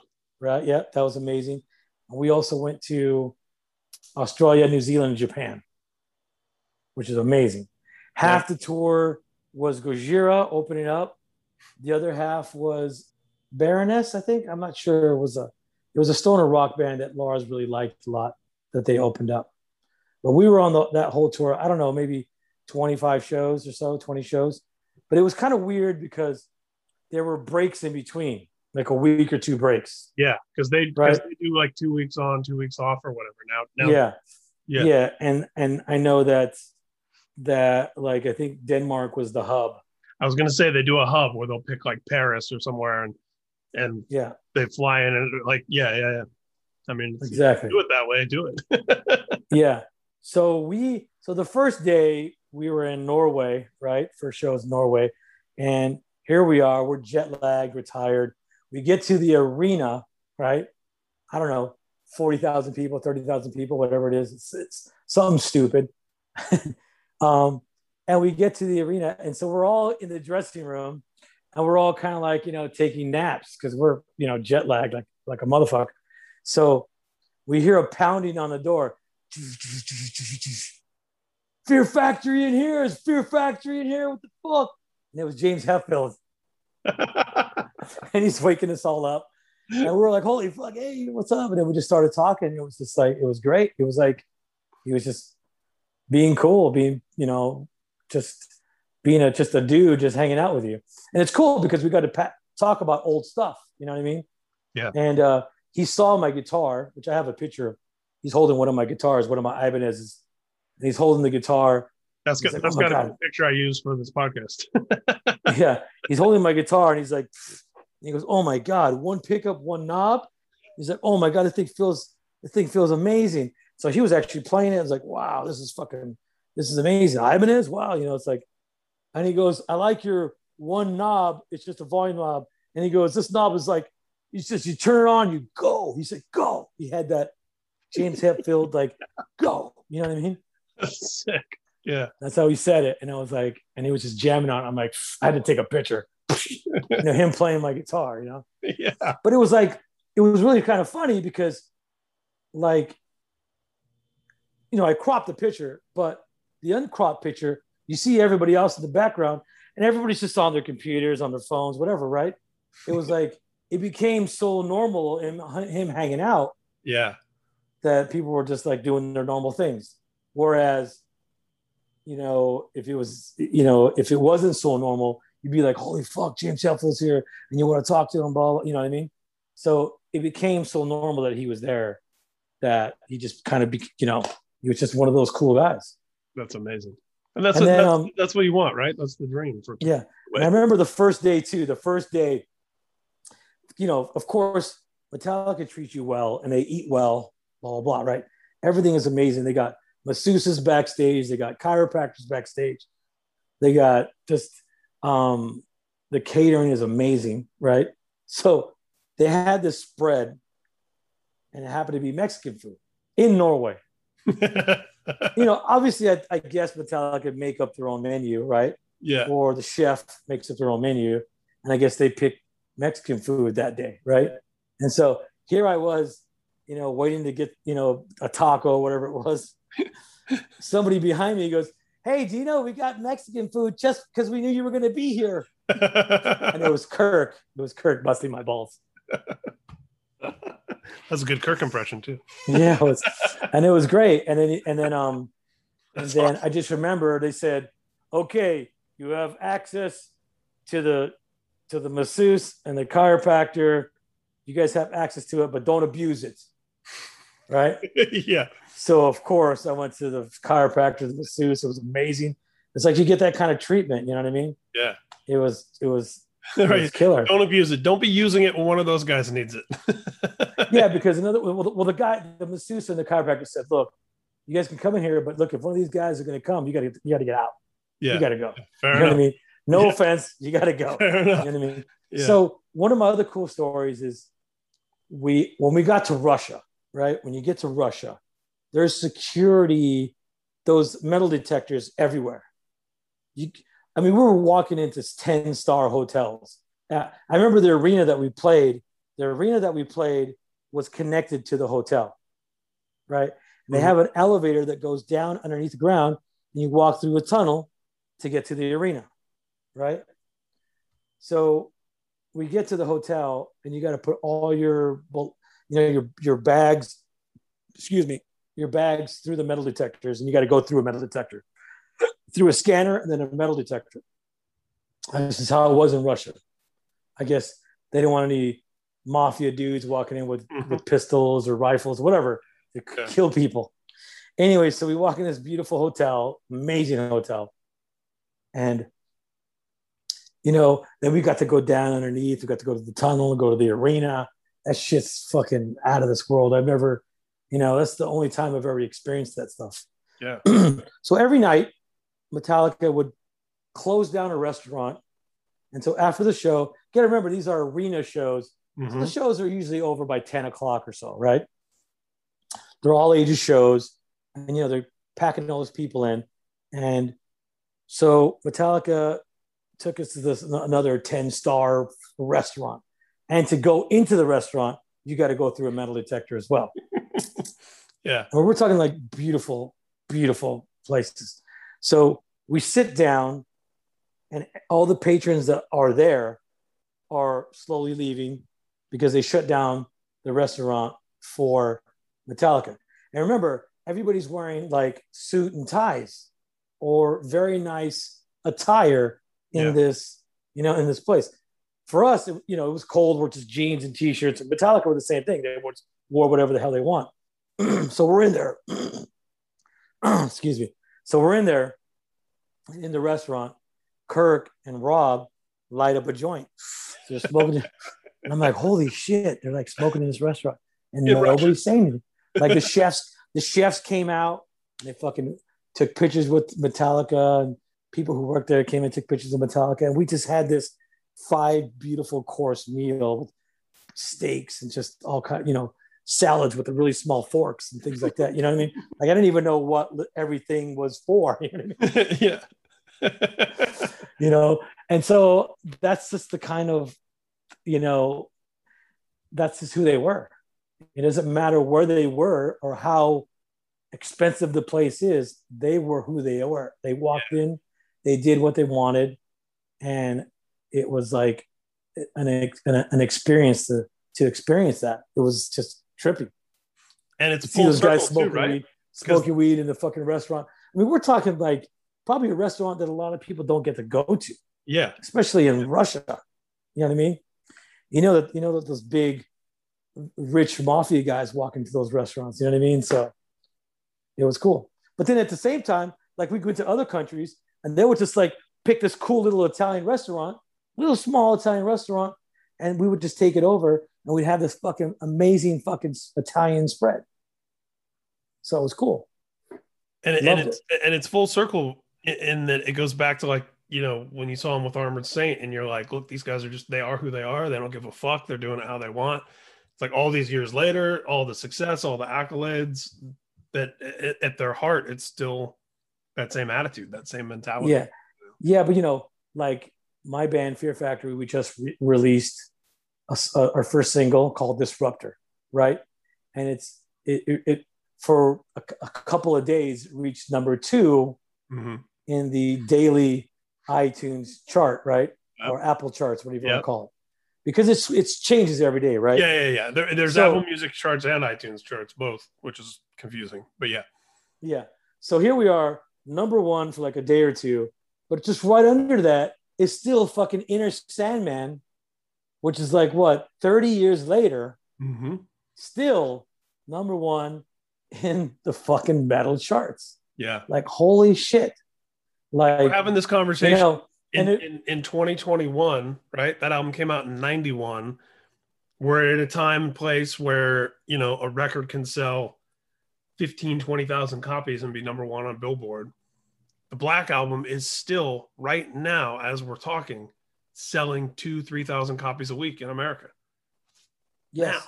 It's like yes, it's insane. there's two Well, or three thousand that- people every week who are like, you know what I need? I need that that Black album by Metallica. I'm gonna buy Yeah. that today. Well, you got to realize, dude, but you got to realize that Metallica is definitely a staple in every in our life, even if you don't know who they are, hmm right? It's just become, I guess you would say, how would you compare? Like, I'm only talking about sales and iconic. Right. You know, they became our Michael Jackson.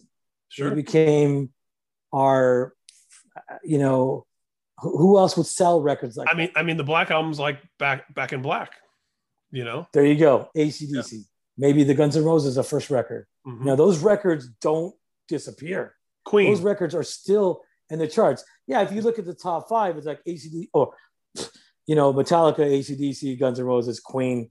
And I mm-hmm. can't even think who would be after that. Yeah. Yeah. And it, and It's it, insane. yeah, and it is. There are they've become one of those. But it felt good to at least for those one or two days that we actually beat those bands on iTunes, but it only lasts a day or two. And then boom, they're right. You know I mean? and that's so crazy. And that's the experience for every heavy, every hard rock band, every metal band. Is yeah, you're gonna come Yeah, out and and have your success, and then you're gonna it's gonna subside, and the Black album's still gonna be there.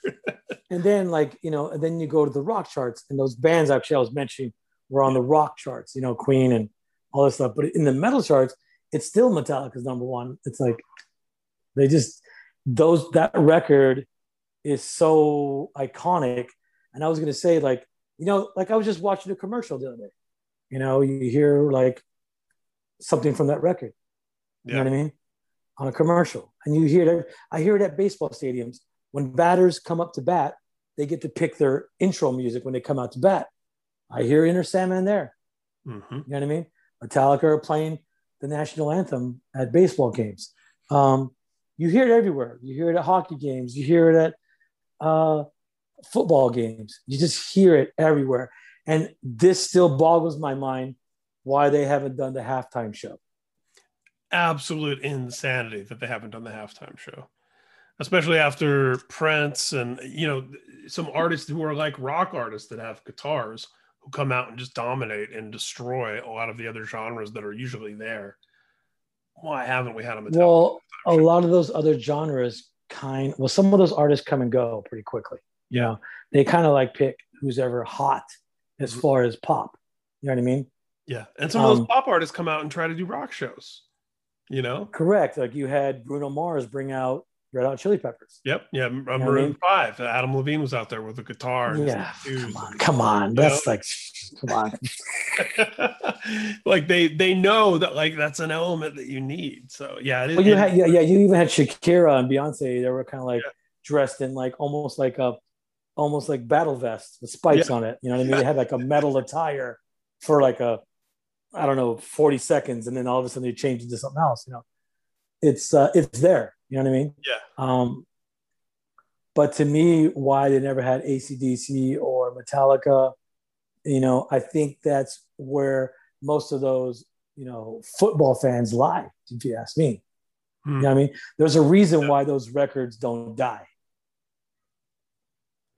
Absolutely. And it's like uh, Appetite, Black Album. Yeah, these are like Dark Side of the Moon. These are like I mean, the closest that we ever got to records that don't die is demanufactured and obsolete. Those records on a very, very, very, very small scale. yeah, on a different scale, but still about. endure and are still you will never play a Fear Factory show as long as you live where people won't expect to hear music from demanufactured and obsolete. You know, Correct. like those are Correct. those are staples. Those are because those those records are part of the metal culture, even in a way that transcends the band. You know, Correct. Correct. And uh, you know, every record that I do, every new record I do, I always try to. Sure, there's always going to be the Fear Factory element in there, but I always try to bring in something different. You know what I mean? Um, and usually that just comes with melodies or structures. You know what I mean? But it's you know, as far as you know, Fear Factory trying to bring in hip hop elements, that's not going to happen anymore ever again. Really, yeah, you know I mean? Unless you know somebody something crazy happens, but no.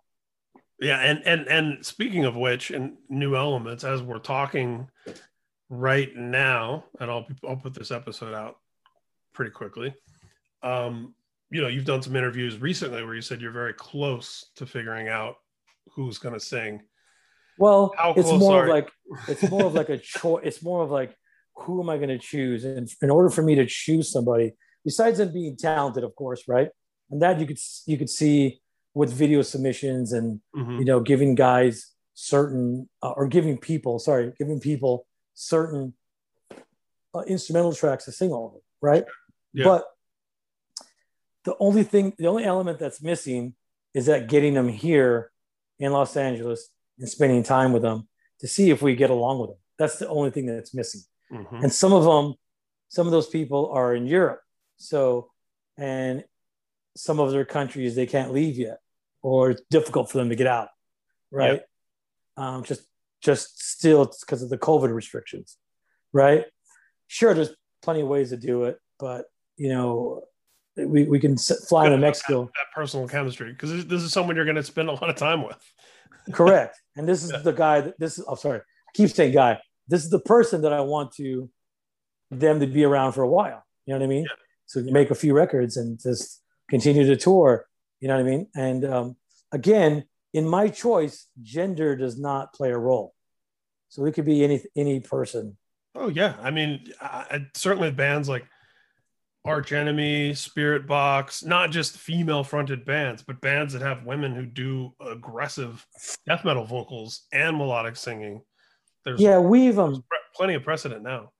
I featured some of those females on my Instagram and on Fear Factory Instagram and a lot of people there was a lot of controversy right some people were really into it really into it like wow you got a female singer that sounds like that wow and then other people were like very male chauvinistic you know like just talking a lot of shit about a female vocalist right and it was like, like you said going back to demanufacture if you listen to those people, you would never get where you are. You know, you got to do what makes sense to you, what's right for you artistically. Correct.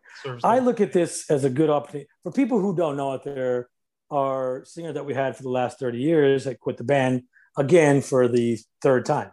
Mm-hmm. He's quit the band. So right now, because he's gone, um, it's I look at this as a really good opportunity to start something new, something fresh and give people something different. Um, whether it's male or female, I'm going to pick the right person who is going to represent this band, you know, for years to come. So, um, and that's a really, it's a really big decision. And so I want to make, I want to make sure I make the right one. I'm just not going to go, oh, he, oh, cool, he sounds good. Let's just take him. And yeah. then well, because you no. also don't want to end up in a situation where it's a different person two years after that, and you're, you know, well, we see bands yeah. fall into that trap. But, you know, I think at some point, Maiden, there's ACDC, there's Van Halen, there's a lot of bands that have very successfully pulled off a front person switch. Tyler, Tyler for, for, you know. Uh, oh, dude, I mean, if right, and, as you and I are talking right now, the sales numbers just came out for Geoff Tate's new project, and, and all res- I'm a Queensryche fan. All respect to Geoff Tate. Todd's solo album that he put out a couple months ago sold more than Geoff Tate's album. You know, so it's like it. There is, yeah, there is a precedent. You can, it can be accomplished. You know, correct. Todd is an amazing you know, Queensryche, and he can sing.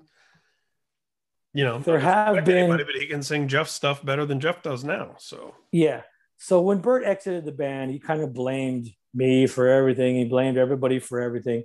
And a lot of fans saw that, like, oh, what did Dino do? You know what I mean? What did he do? Yeah. Oh, it's all Dino's fault, blah, blah, blah, blah. Burt left the band because of you, blah, blah, blah. And it was just like, okay, you know, whatever, right? Whatever. So I look at this again, I look at this as a great opportunity to get somebody who wants to be there who wants to, you know, front this band, who wants to, you know, perfect his craft and take care of his vocals. You know, I want somebody who's going to be there, who's hungry, and uh, who appreciates being there. Not somebody who just takes it for granted, or somebody who's just doing it for the money. Or someone who's just doing it to try to promote their other band. I want somebody who's going to, you know, kind of be where I'm at, where to me, success is not about money. Success is to success is like what Zakk Wylde said. You're passing the torch to somebody else. Somebody, a big known artist, you know, appreciates what you do and, and, and, and is influenced by that and goes on to do great and bigger and greater things. Mm-hmm. That to me is success, right? And I just want somebody who has that kind of attitude and vibe, you know what I mean? And um, like I said, just somebody who wants to be there. Yeah, and somebody who can honor what's come before and deliver it well, and also help you usher in something new and different as it goes forward. Like that's correct. Correct. Mix. Yeah. I mean, you know, we can get into the all the he said, she said stuff, and that stuff's boring already. I'm already over it. Now it's like, you know, I need to give the fans what they want. I feel like I've been doing that, you know, since he's quit the band. Really, he quit the band three years ago. People just didn't know until he announced it, right? Yeah. Which was last year, right? But he technically quit the band three years ago around 2017, 2018, around there, which is pretty much the last time we spoke. So I was like, okay, since he quit, now I'm going to have to take this record that we cre- that we wrote a few years ago, and you're going to need to take this record and how am I? What am I going to do with this record to make it better, right? So initially, the record had programmed drums on it, mm-hmm. right? And we already had gone down that road with a record called The Industrialist, and we got a lot of backlash. So I was like, okay, we need to get real drums.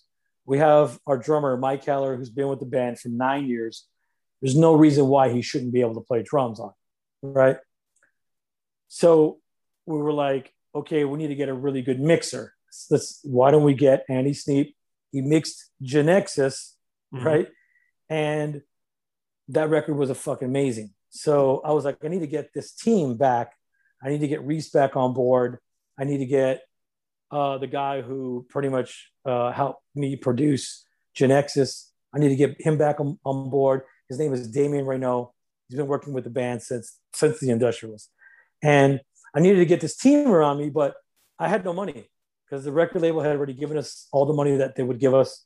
Mm-hmm. So, but I want people to know that look, without the record company's permission, I couldn't make all these changes. So I talked to Monte O'Connor again. This is kind of like the demanufacture mm-hmm. situation, right? You're Where, like, the record is technically done, and I could put it out like this, but it won't be everything it could be, and that it should be. Correct. Exactly. Exactly. So I had to, you know, contact Monte again, and I had to say, look, you know, there's some things, there's some elements missing on this record that we need to, we need to do it to make it even better. And he agreed, but he kind of had his hands tied when it came to finances. Sure. So I start, so I started a GoFundMe page, and it was going quite well, right in the beginning. But unfortunately, our ex singer decided to say that it was a a scam or whatever. He tried to. Because in his mind, the sa- record's been sabotage sitting there. yeah, in his mind, it's already to a certain finished. standard. Yeah. Yeah, to a certain standard, correct. My standards is like, like I said, going back to demanufacturing, totally compare the difference. Yeah. Um, so, in a weird way, he tried to sabotage the situation, and but it was kind of, and when I say weird, it was because he's he's trying to sabotage something that was going to benefit him which I didn't understand. But anyways, we got through it. We had a very successful GoFundMe campaign. Um, all the fans came through.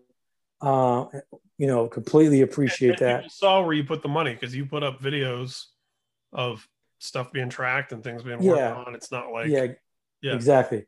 So you know, Mike Keller, we got to go in the studio with Mike Keller to, for him to track the drums. I got to hire the engineer Damien Rainaud to to help produce and get it together. Right got all that there. We redid some of the guitars because when you put live drums, the feel is a little bit different, right? Mm-hmm. So we, we did some of that, guitars and bass, had Rhys Fulber do keyboards on a few songs. And then, you know, we have to pay for Andy Sneap, of course, and uh, to mix the record. And it sounds amazing. I mean, the record sounds like a classic Fear Factory record. So, you know, I had to, I had to do all that. We successfully did it and then I People got to understand Andy Sneap is as A list as it gets in metal. I mean, you know, yeah, Judas Priest, Megadeth, Testament. I mean, you know, so many iconic bands. the Exodus, best Exodus. records. Yeah, they're Yeah. Records. Exactly. So yeah, we wanted that top notch mixer, the a like you said, A lister, and you know, um, again, we we we were very successful at, at accomplishing all that. Um, we hired a, we got this guy Francesco Artusato. He is the I know Francesco. yeah was- he is He was the in All Shall Perish, another band that Kirk Hammett has saluted over the years. yes, Yeah. and he, he's also got his new band called Light the Light the Torch. Torch, Yeah. with Howard Jones. He's also an artist. I didn't know that, right? And he created the art for the album cover. Mhm. We, you know, we created the art based off the based off a you know conceptual concept that I'm going for. And we also uh, chose. I, I chose the more fitting title for the album because the record is very very pissed off record. It's very angry, you know. Um, it- it's just one of those records that you're going to feel the anger in, right? I mean, you can tell. Listen to Disruptor. It's, it's Mhm. you mean it's one of the most heaviest vocals that uh, Burton's done since Soul in the Machine, right? So I know a lot of people are asking, like, you know, why didn't you change the vocalist? Like, if Burt quit the band, why didn't you just get him off the record? Well, I actually did want to, believe it or not, and but the record company wanted to keep him on there. You know, they wanted this to be Burt's last opus, right? And I agreed. I was like, sure, he did the record, sure, why not? You know, let's keep him on Close the there and and open a, a new one at the same time. closing the chapter exactly. But people also got to remember that at this point, I don't own the record. The record company owns the record. They make the decisions. That's how record contracts work. They own the master recordings, right? So I can't do anything without them. I can't change anything on the record without them giving permission, saying okay. So if they say, "Hey, I want this on the record," you know, of course you can argue with them, but ultimately they have the they have the last decision. Mhm. I'm not sure if people know that, and people probably don't Yeah. understand that. Yeah. So, so, but luckily, Monte and just think, Conner. if you if you if you had replaced the vocals, you would be hearing. It's damned if you do, damned if you don't, because you would get so much shit for that too. People would say, "Oh, why are you trying to. Erase history? Why are you getting? Why didn't you let Burt have his last record? What you know? It's like there's you, you can't please everybody. Correct. And that's just something that you have to deal with and accept being in the music industry. You know what I mean? You're not going to make everybody happy, especially in the, you know, this day and age in the social media world where everybody uh, lets you know whether they like it or not. You know what I mean? Yeah, Um, you have to have, I believe you have to have some sort of thick skin to be able to read that stuff. I know artists that don't like to read it Mhm. and they actually run away from it Mhm. they they you know um, uh, they just don't want to hear it because they know it may affect them mentally or personally you know what i mean because people say some pretty insane stuff Of you know course. what i mean um so uh again i do take fan consideration but i can't let a fan make my decision for me. I have to make that decision you know what i mean? Ultimately you know of course i appreciate what all these fans did for us over the years and even the gofundme campaign you know they really came through and they supported me during that time. So what my job is to basically make the record as best as it could be get the right people ar- around it um, get the right people to do the video and to and to just to get it out to get it out to people and i'm glad that now people are finally being able to hear it yeah. and see the, it ultimately, the music is what matters. Oh, after all the drama, all the all the back and forth, you know, uh, these records we talk about, uh, you know, mechanized, obsolete, like the records live forever and they transcend the stories of what was happening or even what tours were going on or which song was the single or what was the you know it's like the the record is what stands the test of time and I, and one of the things I've always respected about you is this idea of you know you will spend money to make money you will you know you you, yeah you take less now in order to have a bigger legacy later, you know, to Yeah. make the record. I'm I'm one of those guys that yeah, I'm not afraid of sacrifices. I mean, I'm I'm willing to eat bologna and cheese sandwiches, you know, if it means that I need to use all the money to make a record. right. You know what I mean? And I can do that for a while because I know that what what people don't know or, or the misconception of being in a band, people automatically think that you're rich and you're not, right? Um, you know, financially, you know, the music business is like this, it's up and down. Your record's hot, you can be making some money, you can go on tour, make some money. Your record's not hot, meaning sales, hmm you know, you you you put out a flop, you could not, you could be starving that year. You know what I mean? yeah So it's it's up and down. It's a business. You know, people don't like to use these kinds of words when it comes to music, but music is a product. And if your product doesn't sell, you know, it's just like owning a store, right? Or owning a business. Hey, I'm on Shark Tank and I came out with this new sponge that could like wash your dishes really easy. Shark Tank, somebody sees it, they they give you a deal, right? But it flops. Boom. You put your house up for mortgage to, you know, you you you put your, your house up for mortgage and then uh, you know, you the, the sponge doesn't sell, boom, you lose your house. Right? Yeah. Boom, you got to go bankrupt. Boom, you like you're like you're living in a small apartment, you know, you're living in a van down by the river. You know what I mean? I by mean, the river. it's just you know, it comes and goes. I mean, you see it in regular life. You know, people. Somebody has a good job. COVID hits. Boom, you're fucking. You're down to nothing. You got to get rid of your house. You got to go move in with your parents. You got to move in with relatives. It just happens. That's the music industry as well. Music is up and down. So everybody out there listening to that who think that that this is your instant because you're, you know, I'm a known person. People think because I'm a known person Mhm. that I'm going to be driving Porsches and you know living in big houses. Sure, there were times where you might have had that, but there's times you're fucking like I said, you're in a van down by the river, and I'm not afraid of that. People don't And understand. hold on, the overhead ri- rises with it too. When you're correct. Gas prices go up, buses, expenses. Yeah. you know. gas gas prices go up, bus prices go up, crew prices go up. Everything goes up except your guarantee. So, Mhm. so, you know, like I was saying before, I can be living in a down by down a, a van down by the river or live in the fucking gigantic house. To me, it doesn't matter. What matters to me is what the record sounds like. If people can connect with it, you know what I mean? Can it influence other people? Are people going to enjoy it? So the smile that I put on people's faces, that's to me is really what I enjoy the most. You know what I mean? Amen. So- Yeah. Um, one last thing I want to talk to you about before we wrap up, which is also kind Uh, of yeah, you haven't really asked me any questions. I'm, I- I'm, I'm guiding you. oh, okay, okay. um, I know where to take you. You are known for developing a style of playing guitar, a style of picking, of palm muting that is instantly recognizable as either someone who's been influenced by you or you when you hear it. Something that comes up on the podcast a lot is I find myself talking a lot about the right hand of Hetfield, about his style picking and you know just those rhythms and uh, the percussiveness of it and the way that that that drives you know the the rhythmic side of what Metallica does and what Fear Factory does.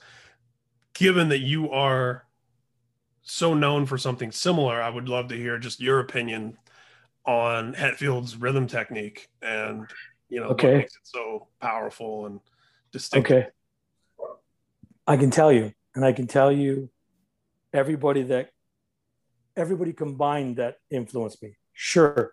It comes from, you know, Angus Young. You know what I mean? That's where it comes from, the chords. You, of course, you got your Tony Iommi's, right? And that's all that stuff was cool for from when I began. But when I like I said, when I first heard Metallica and I first heard the right hand, I was like, this is what I want to do. So, eh, you know, everybody you get a piece of something from, right? But when it comes to down picking and when it comes to those kind of rhythms, James Hetfield was the man. And the way the way he palm mutes and the way he picks, you feel the power. And and the way he had his amp set up, the- his guitars, his pickup, all that created this certain crunch, this certain tone that I fell in love with instantly, right? And I was like, to me, that was more powerful because that palm, that palm right there, you know, you can go back to that's all down picking. Then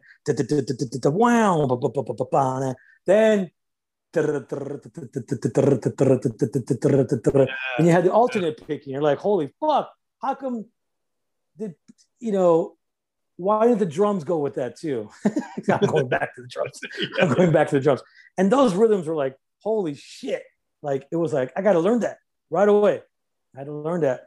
But what I known him, what I known him more for was his down picking, right? Mm-hmm. And that was really what I took from that, from his picking.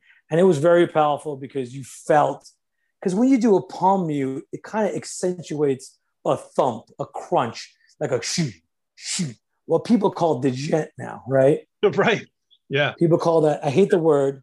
I hate yeah. the word. But, d- djent is all Fear Factory, Meshuggah, like yeah, it's people took a couple of bands and made so a whole like thing. the gent is yeah.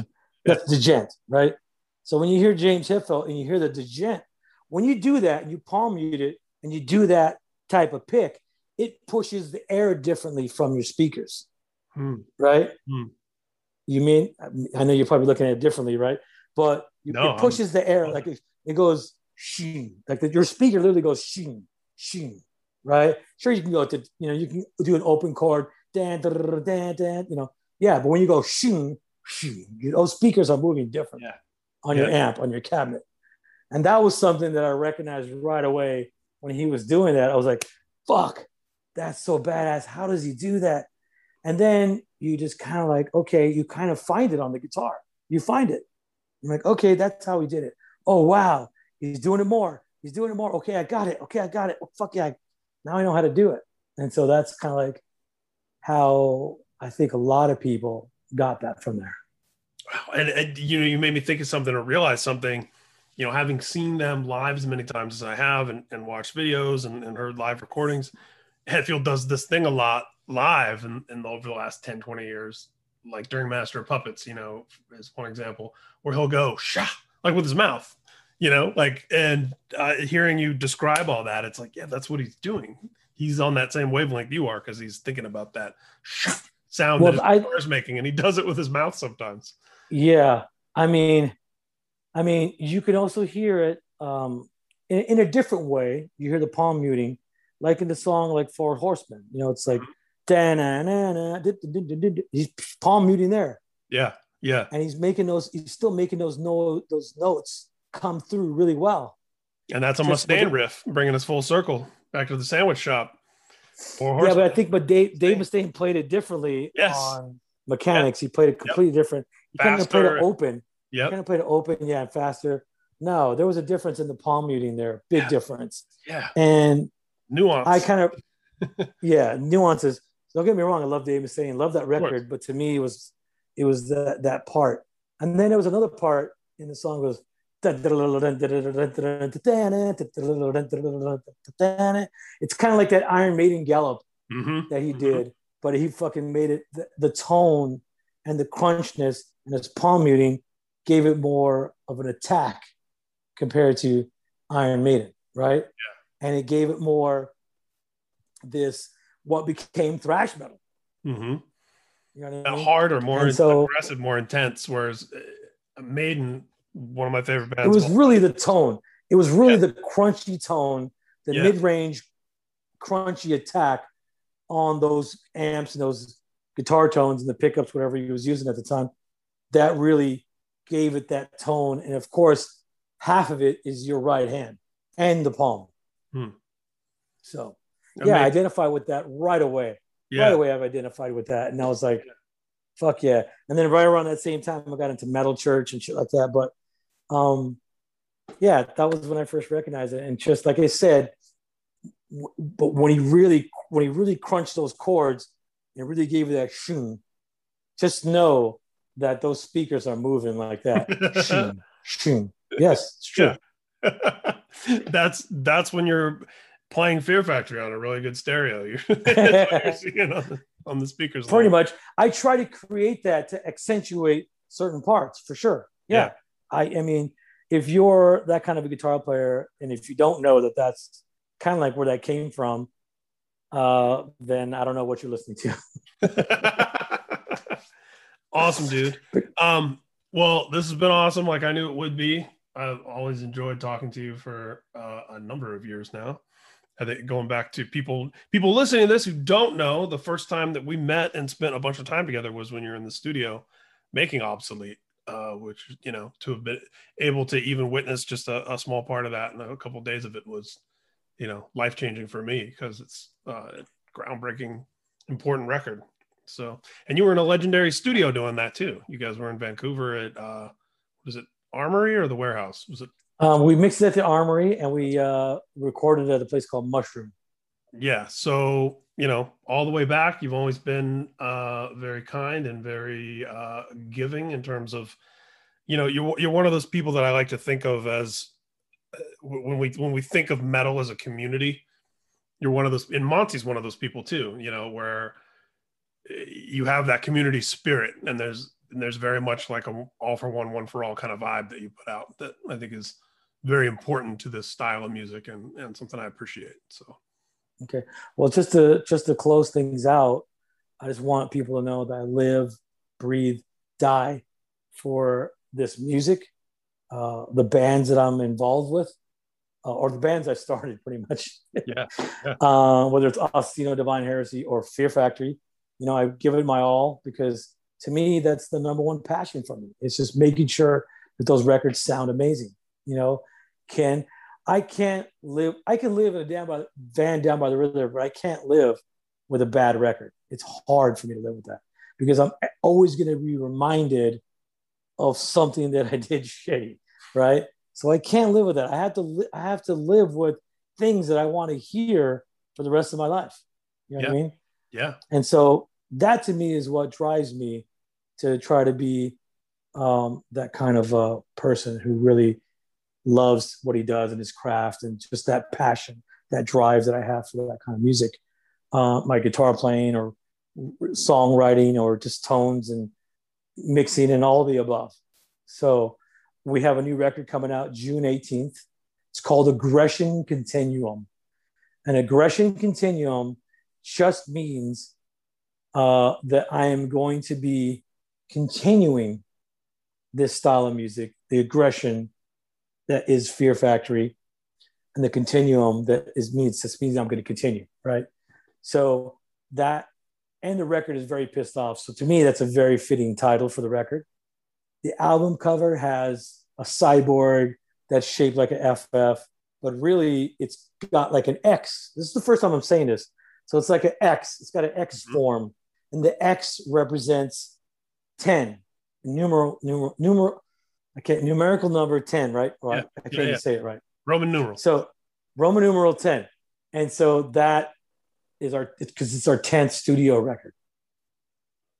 So all that means something, right? And you used to say in interviews that you and Burt were like the number 10. so there's I did. yeah, okay, I get it. I was the fat guy, he was the skinny taller guy. you said that, not me. I'm quoting. Exactly. Yeah. Because we would call our our tour manager John Brennan, his name's nickname's Wedge. He's very thin. Yeah. We had a merch girl. We had a merch girl. Merch girl. She was very thin. And when they would walk down the street, we would call them Eleven. so yeah, But yeah, so the X is there. This is the 10th Fear Factory album, which is yeah. So a lot of people don't understand that. Like, oh, why is the FF with the legs open? You know, people have asked that because if you look at the cover, I'm not sure if you're going to show the cover or not, but you see it. There's an X there, and that represents 10 for the 10th studio record. and I mean that in and of itself is an achievement. And I also think that it's cool for you to acknowledge that it's the 10th record for you as a fan of music and a fan of bands where, you know, Sabbath, where we've had different members over the years and all that. You acknowledging the 10 records because you're acknowledging a couple records you're not on. You know? Correct. There was two records that I wasn't on, Archetype and Transgression, and uh, yeah, definitely recognize them because Yeah, are they are in the it's part of the legacy. Yeah. it's part of the legacy whether bad or good it's part of the legacy But yeah, well, Dino, I'm so happy that you're finally able to get this record across the finish line and get it out there, and that people are are hearing it and responding to it and liking it. so regardless of people who are you know uh, uh, nervous or a little um, concerned about me continuing fear factory just so you know you know it's not going to change. Sure we're going to have a different singer. Sure there might diff- be different elements but i don't fear change at all. If i feared change i wouldn't be able to do what i did from the beginning. I wouldn't be able to create what i, be- what I created. If i listened to all the doubters who said why the fuck do you have clean vocals on a record? Why the fuck are you doing industrial techno dance remixes of your songs? You know what i mean? If i believed all those doubters then i wouldn't be able to to push this sound forward or be creative. You know i can't let people stop me from being creative because that's the one thing i do have is creativity. So i'm not going to let those people deter me from doing what i need to do and doing what i want to do and i believe that i'm going to continue doing what people want to hear so um, because that's because that's how i'm going to make it Yeah, and that's the Metallica model. People complained that there was a ballad on Ride the Lightning. And people complained that Kill 'Em All didn't sound like No Life Till Leather. You know, every every step of the way, there's always somebody. And if if you let that get in your head, and if if you let it deter you, then think of all the great stuff that that doesn't happen. You know. So with that with that being said, go to fearfactory.com. We have all the different uh, pre-order stuff you could buy: vinyl, cassettes, t-shirts, CDs. What's that? But CDs and um, and just everything Fear Factory. Go there and uh, you have access to all of it. Yeah, and you're and you're curating the legacy now too. So there's going to be all kinds of stuff down the road, right? With Well, I always felt that I was curating the legacy. You know, after I created the legacy. Yeah. um, you know, from uh, you know when I came back into the band and during the mechanized era, I was like, "Fuck that! I want to prove. I want to, you know, I don't mind proving people wrong because I think that's part of the what pushes you, Mhm. what drives you. So I don't mind proving the doubters wrong. As a matter of fact, I enjoy it. You know, Kobe Bryant was the same way. You know, everybody used to say he was a ball hog. Everybody used to say, you know, um, why don't you pass the ball? but look look at the legacy he created. yeah. He knew if his team he knew if his team was slacking, he could take over and make it happen. And that's kind of like where I feel like I fit in, where I, where I'm at right now. I'm taking over the team, and I can make it happen, no problem. Awesome, dude. Well, that's a perfect Thank you. spot to leave it. Thank you Uh, very much for having me. It's always a pleasure talking to you. Of course, man. Likewise. And uh, we'll talk again soon.